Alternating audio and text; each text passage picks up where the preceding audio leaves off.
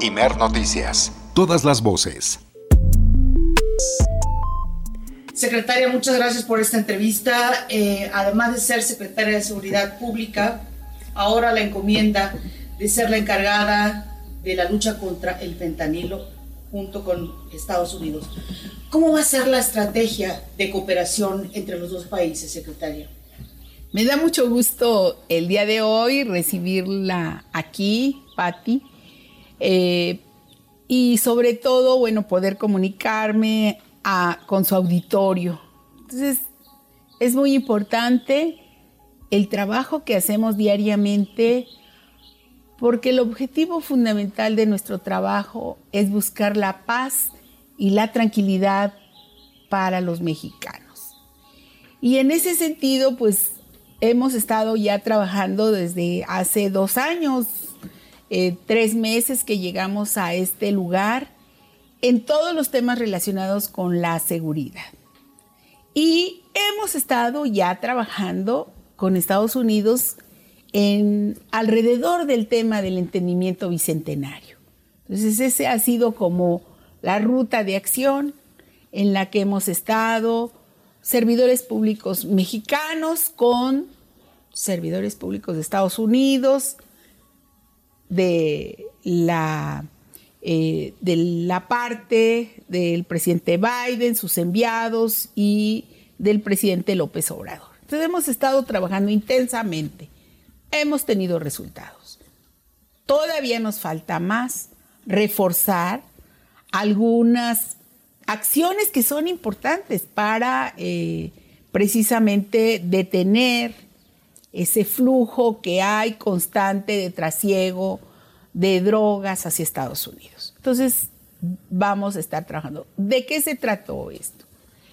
¿De qué se trata? Fundamentalmente, eh, lo el acuerdo es el reforzamiento de acciones para evitar eh, que haya eh, toda la parte de la producción de fentanilo, que vienen las sustancias, los precursores químicos de Asia y que llegan a México y pasan hacia Estados Unidos o llegan por los puertos directamente hacia Estados Unidos. Entonces, es una preocupación que tienen ambos gobiernos y en las cuales vamos a seguir trabajando para que eh, evitar que llegue el fentanilo a las calles y también evitar que lleguen los precursores químicos y eh, se pueda evitar esta parte que, pues obviamente, produce dolor, produce muerte, por eh, las miles de personas que lo consumen y que rápidamente acaban con sus vidas. Y pues nosotros también hemos solicitado, requerido a los Estados Unidos, lo hemos hecho abiertamente, de que ojalá podamos reforzar también el control de las armas que vienen hacia México procedente de Estados Unidos. Entonces, son este tráfico ilegal de armas de alto poder que sin duda ayudan a que los grupos delictivos en México se refuercen y no detengan esta violencia que causan eh, lamentablemente en nuestro país. Entonces, esa es la problemática, ese es el, digamos, el tema real de lo que estamos tratando con estas autoridades. Secretaria, este reforzamiento va a implicar, por ejemplo, eh, la presencia de eh, agentes del FBI, agentes de la DEA. ¿Qué va a implicar esta nueva etapa, este reforzamiento de la, del entendimiento bicentenario? Mire, yo les le puedo decir ahora de que ya hay un programa este, que está en el entendimiento bicentenario que consiste precisamente en la cooperación de ambas naciones, en el intercambio de información y también eh, en otro tipo de acciones. ¿Qué estamos haciendo? Revisar lo que hemos hecho y ver en qué lugar se necesitan, en qué acciones se necesita reforzar más. eh, si es tecnología, si es, si es recurso humano, eh, si es em, mejoramiento en las leyes, en fin, en los reglamentos. Eh, todavía estamos precisamente armando el programa de trabajo, las acciones que van dirigidas atacar este, este grave problema. Ahora, ¿de qué tamaño o qué tan grave es el problema, secretaria Rosa Isela Rodríguez, relacionado con la presencia de cárteles, sobre todo en la frontera, con el caso del fentanilo? Cuando, por ejemplo, el propio embajador Ken Salazar dice, es urgente combatir los cárteles de la droga. ¿De qué tamaño tenemos este problema encima? Mire, yo lo que le quiero decir es, eh, más allá del tamaño de una eh, problemática, es el tamaño de la violencia en México en algunos municipios de aquí y el tamaño del consumo de fentanilo que lleva a más de 110 mil personas en Estados Unidos, por lo menos en el 2022, que ocasionan su que, que, mueren por sobredosis de fentanilo. Ese es el tamaño del problema.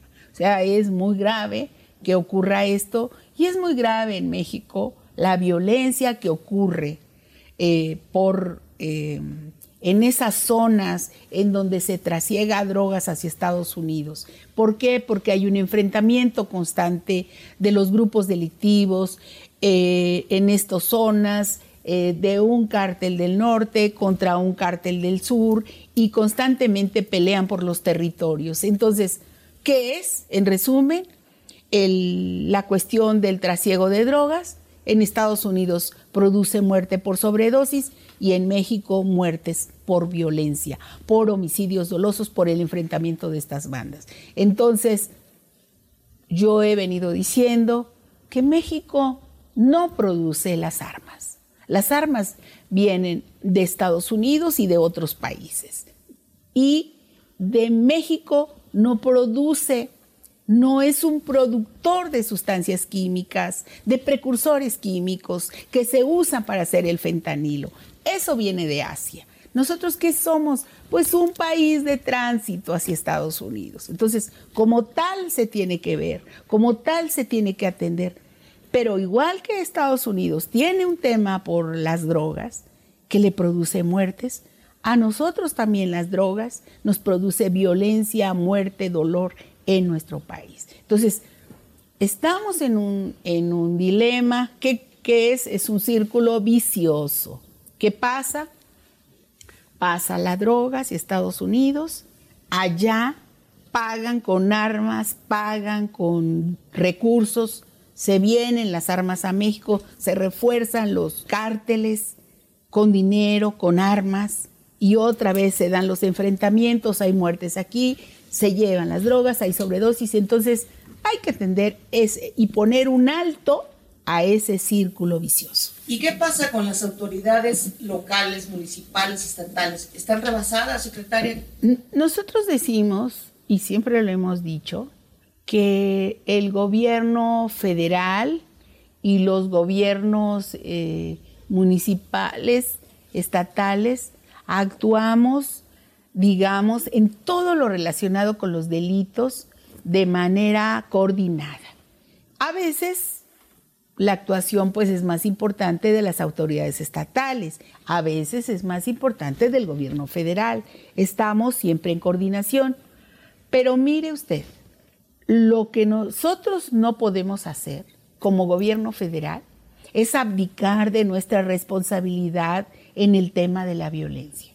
O sea, hay una eh, responsabilidad de atender los temas que aquejan a mexicanos y mexicanas. Entonces nosotros no vamos a decir, no es nuestra responsabilidad, es responsabilidad de todo el gabinete de seguridad y de los gabinetes estatales y regionales. Entonces así lo estamos viendo, así lo estamos viviendo y vamos teniendo resultados que son importantes para nuestro país.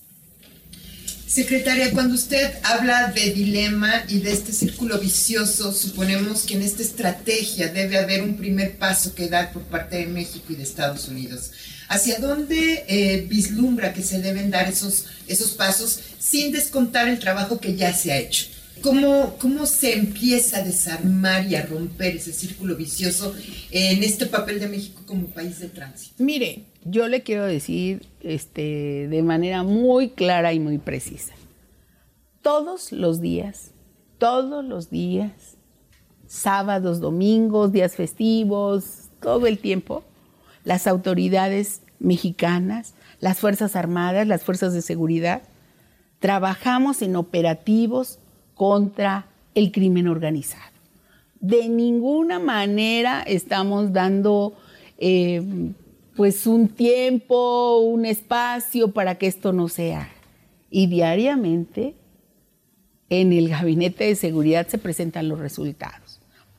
No hay un día en que no haya un operativo, en que no se decomise droga, en que no se haya, haya importantes detenciones, en que no haya encuentro de laboratorios y que llegue el ejército, la Marina, la Guardia Nacional y deshaga estos laboratorios. Para nosotros es bien importante porque nunca se habían tenido tantos resultados como ahora. Y también, bueno, sacrificios de vidas, de personas, compañeros, servidores públicos que en el combate a este flagelo pues también pierden las vidas.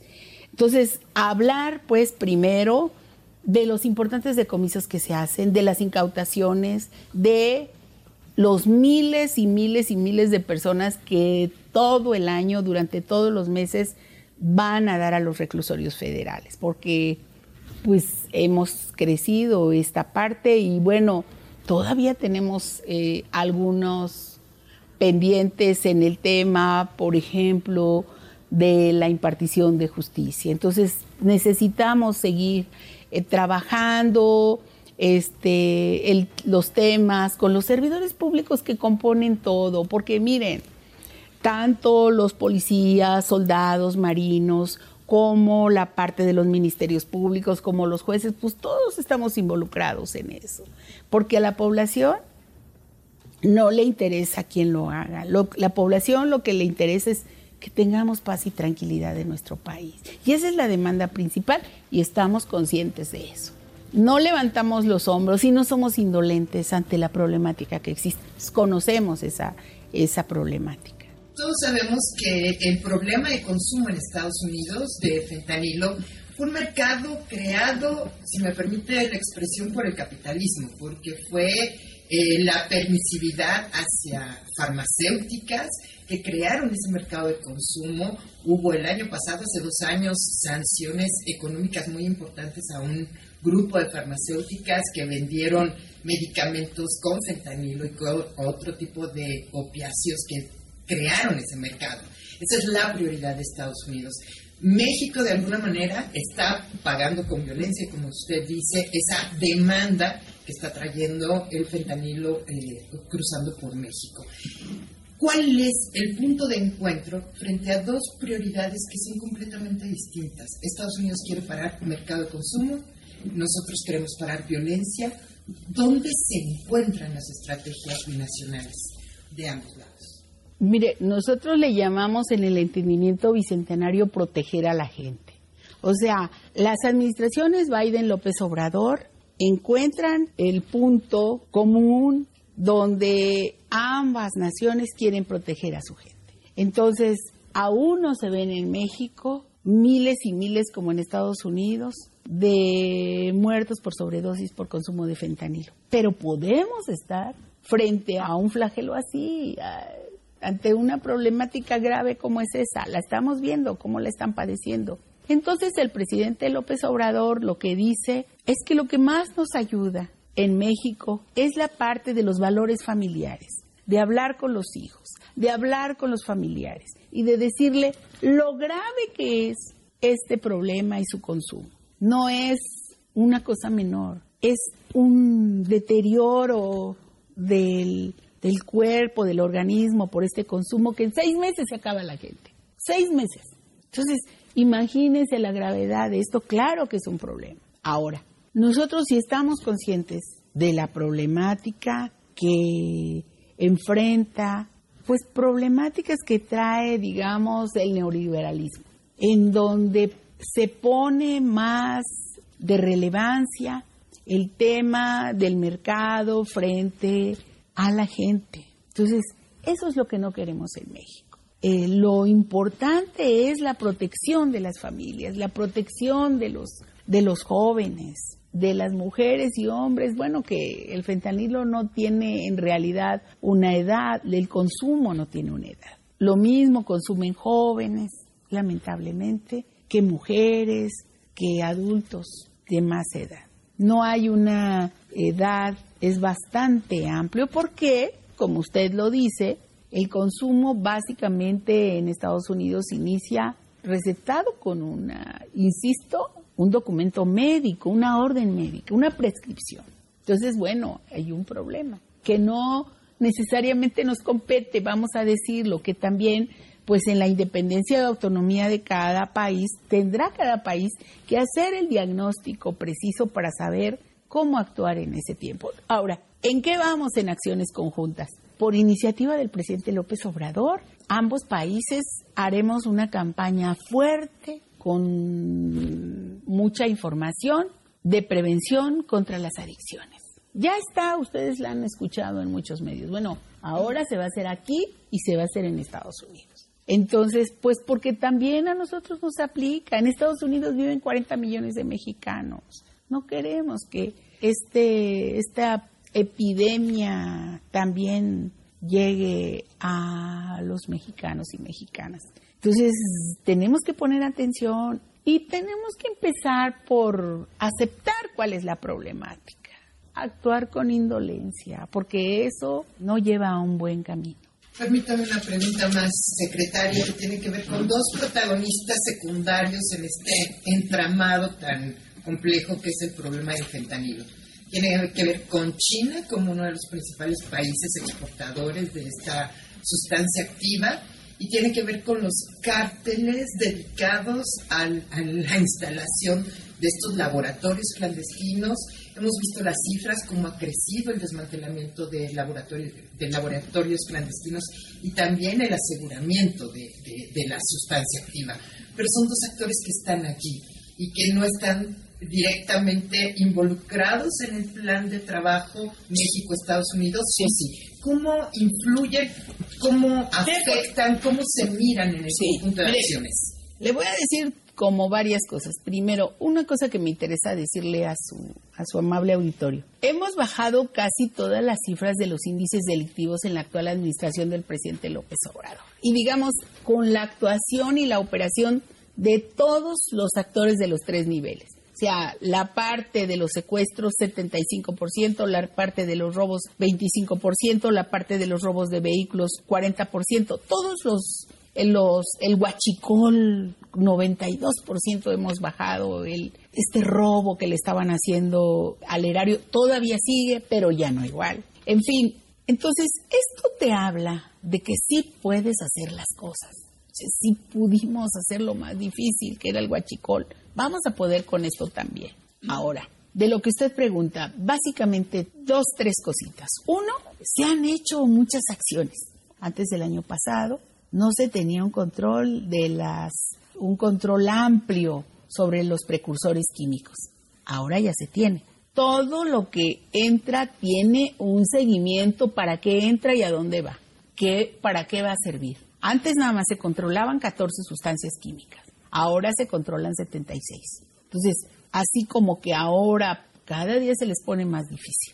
No es tan sencillo. Segundo, hay una eh, responsabilidad que hoy tiene la Secretaría de Marina de los Puertos. Por cierto, yo estaba en Comunicaciones y Transportes, me nombró ahí el presidente como coordinadora nacional de Puertos y Marina Mercante y le pasé a la eh, Secretaría de Marina los puertos y la Marina Mercante. Ahora ellos son los responsables de atender los puertos, y a partir de eso tenemos mejores resultados en decomisos e incautaciones y también, vamos a decirlo, hay más pagos para la hacienda pública para hacer la obra. Eso ya dicho de paso. Pero ya hay más control de los contenedores, hay más, mucho más control, porque lo tiene la Marina ahora y antes pues no se tenía ese control. Segundo, también ya hay un control de las aduanas por parte de la Sedena. Y también, por cierto, ingresan muchos miles de millones más a las arcas del gobierno.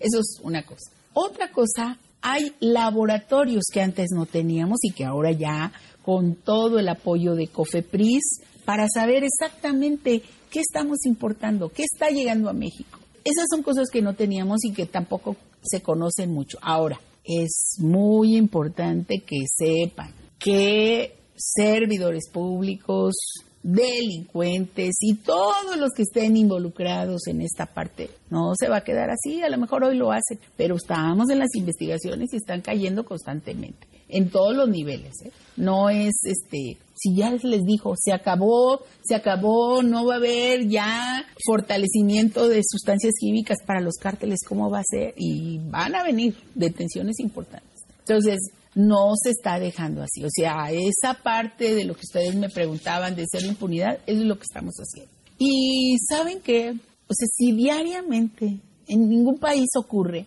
que la Estrategia Nacional de Seguridad contempla, vamos a decirlo como es, que todos los días el señor presidente te está viendo qué estás haciendo, en qué estás trabajando, en qué vas, en qué avanzas, en qué no avanzas, qué te falta. A lo mejor un día te puedes hacer pato, a lo mejor al siguiente día puedes decir, ay, tengo sueño, pero al tercer día no, ya te está viendo qué no estás cumpliendo, en qué no estás metido, pero además es tan buen presidente, es tan ejemplar su trabajo, pues que no te queda de otra cosa más que el, el ejemplo te, te, te, te, lleva a que pues tengas que cumplir con tu responsabilidad. Entonces no hay mucho para dónde los servidores públicos que estamos al frente de esto puedas estar en otras acciones, en otras actividades que no te competan, no te queda tiempo. O sea, no, no, es una cosa muy absorbente este trabajo. A mí me gustaría preguntarte finalmente, secretaria, eh, ¿se pusieron algún plazo con las autoridades estadounidenses para el desmantelamiento de los cárteles, para las acciones y, este, y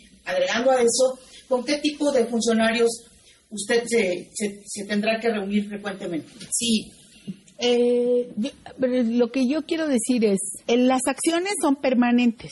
Siempre vamos a tener las acciones que nos hemos propuesto, pero cada acción tiene un cronograma. Digamos, vamos a ir avanzando. No es igual una campaña de difusión para prevenir las adicciones que una campaña permanente, operativa en el campo, en las zonas rurales para prevenir o, atacar las cuestiones de los laboratorios. O sea, son diferentes plazos, pero se lleva a un cronograma, un programa de trabajo. Entonces hay una misión que tenemos que hacer, pues también hay una evaluación, ver quién está haciendo lo que le corresponde y pues a quién hay que empujar para que lo haga, ¿no? Pero esto no contempla solamente las acciones, digamos, punitivas, también las preventivas, atención, prevención y también la sanción para erradicar este flagelo. O sea, todo es